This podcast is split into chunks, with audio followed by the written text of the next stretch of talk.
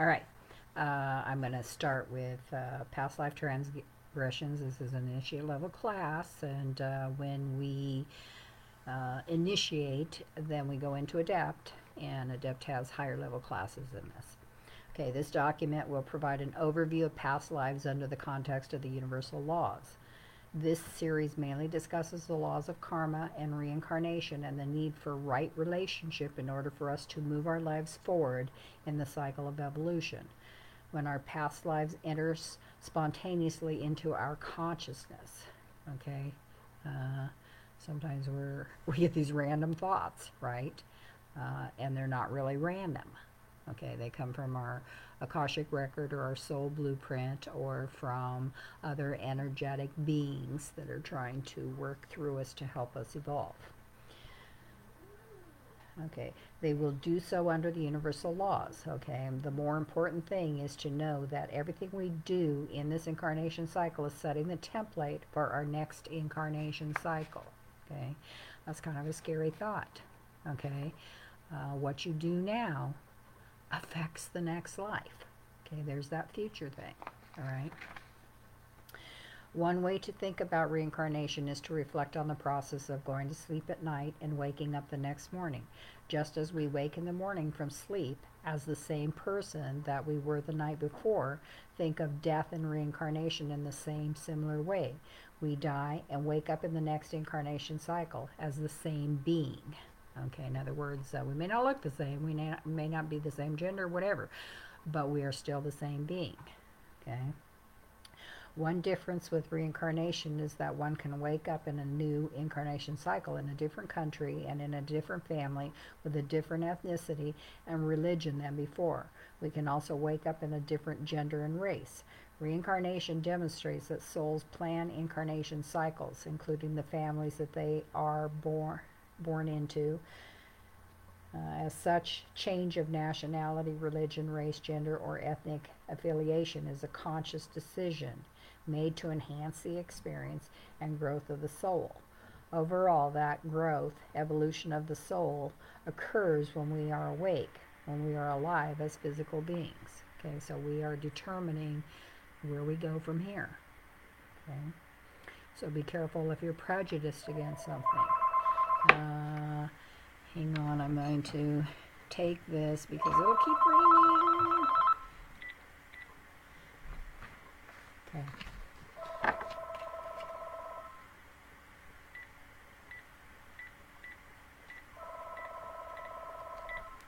Hello? Couldn't turn it off. Okay. Uh, just hate when that happens. All right.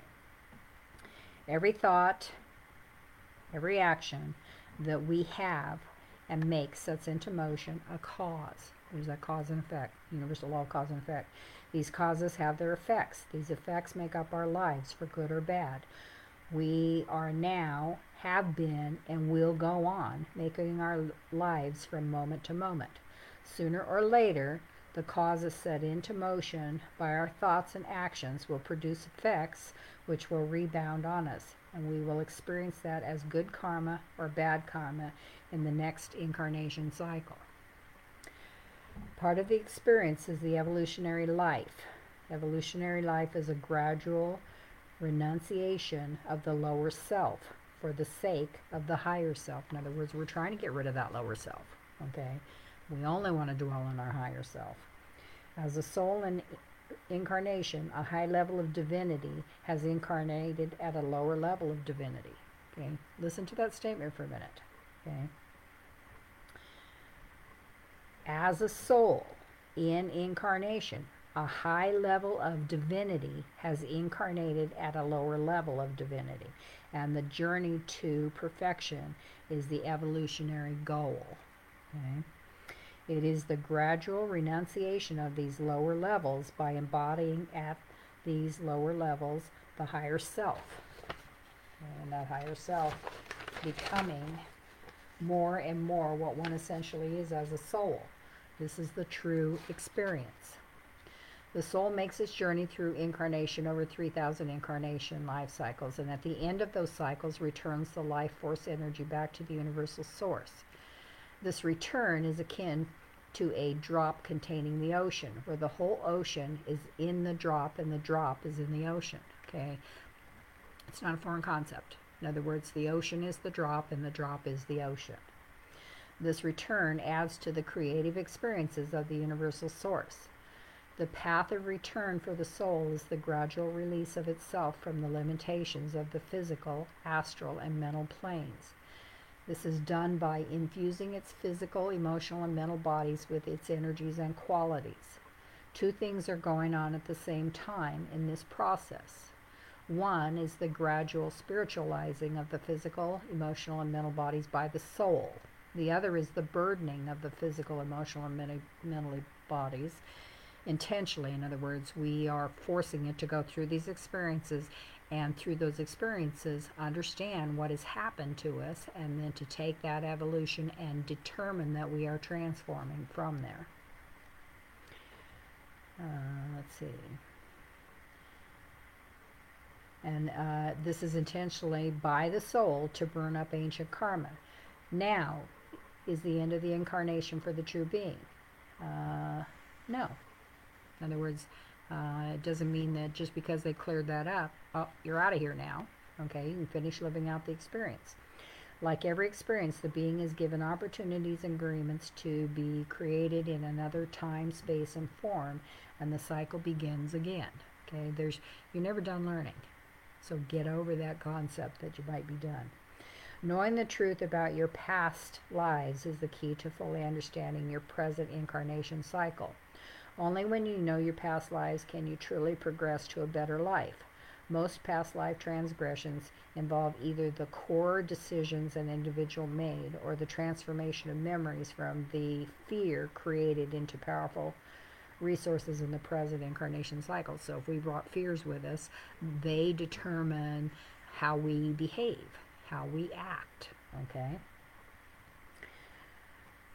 Transgressions and past lives have the potential to collide with one another in one's current incarnation cycle as one goes about their daily activities. Okay?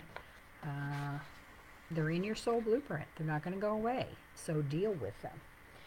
There is one important thing which the incarnate must be aware of, and that is spiritual transgressions. The incarnate should know that the universe is running according to the universal laws and fixed laws of karma consequences, and it is governed by the divine power of the universal source.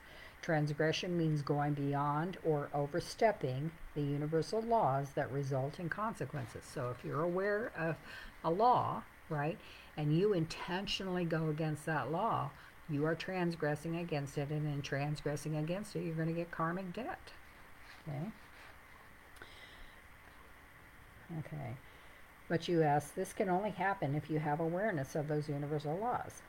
That is very true. However, transgressions also deal with what is in the heart. In other words, you have uh, your heart conscious intent, okay? And that can be just as powerful as the awareness of the universal laws. So if you are feeling your filling your heart with bad karma, then you are building transgressions in your soul. The law of karma says that every action generates a force of energy that returns to us in like kind. And so what we sow is what we reap. Okay? And when we choose actions, okay, that bring happiness and success to others, okay, the fruit of our karma is happiness and success. Likewise, when we choose actions that bring sorrow and pain to others, the fruit of that karma is spiritual transgressions and soul debt. Karma that creates transgressions and debt underpins the transmigration of the soul. Karma literally means action, but more often refers to the accumulated reactions to activities. Thus, we talk of good karma and bad karma, which are stored reactions that gradually unfold to determine our unique destiny the self determination and accountability of that incarnate soul rest on its capacity for free will. In other words, we're making the determination whether it's going to be good or bad. Okay?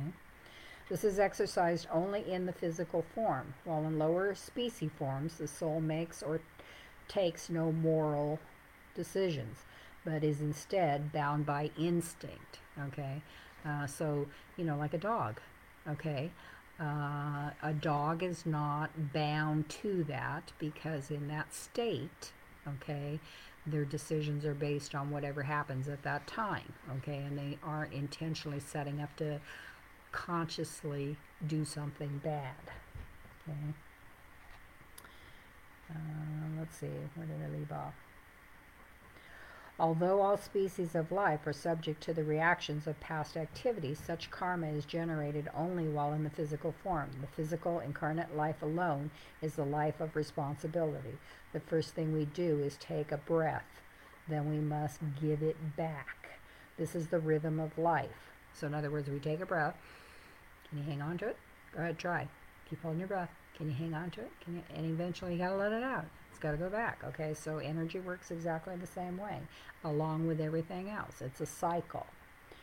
Uh, okay, this is the rhythm of life. This is the natural law of reciprocity, where everything and everybody is affected. You start by taking what you end up giving. This is the law of cause and effect.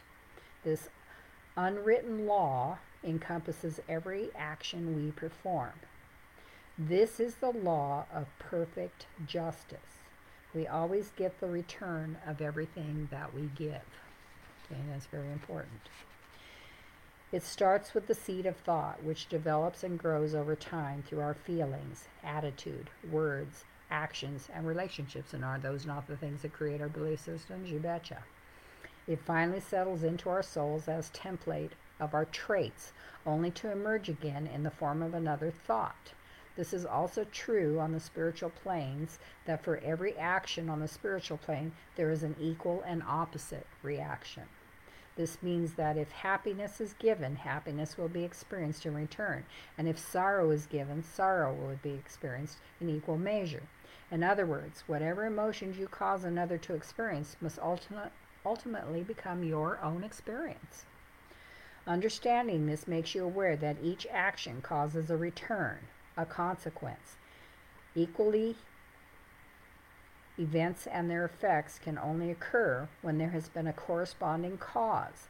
This means that whatever circumstances you are in at that moment, whoever or whatever is compelling you or repelling you, and whatever you are experiencing is the consequence of your own prior thoughts, decisions, and actions. Okay, that's why it's important when we keep telling you. Everything you think, act, do, and say has an energetic cause and effect. Knowing this gives deep significance to concepts such as responsibility and justice. So if the past created the present,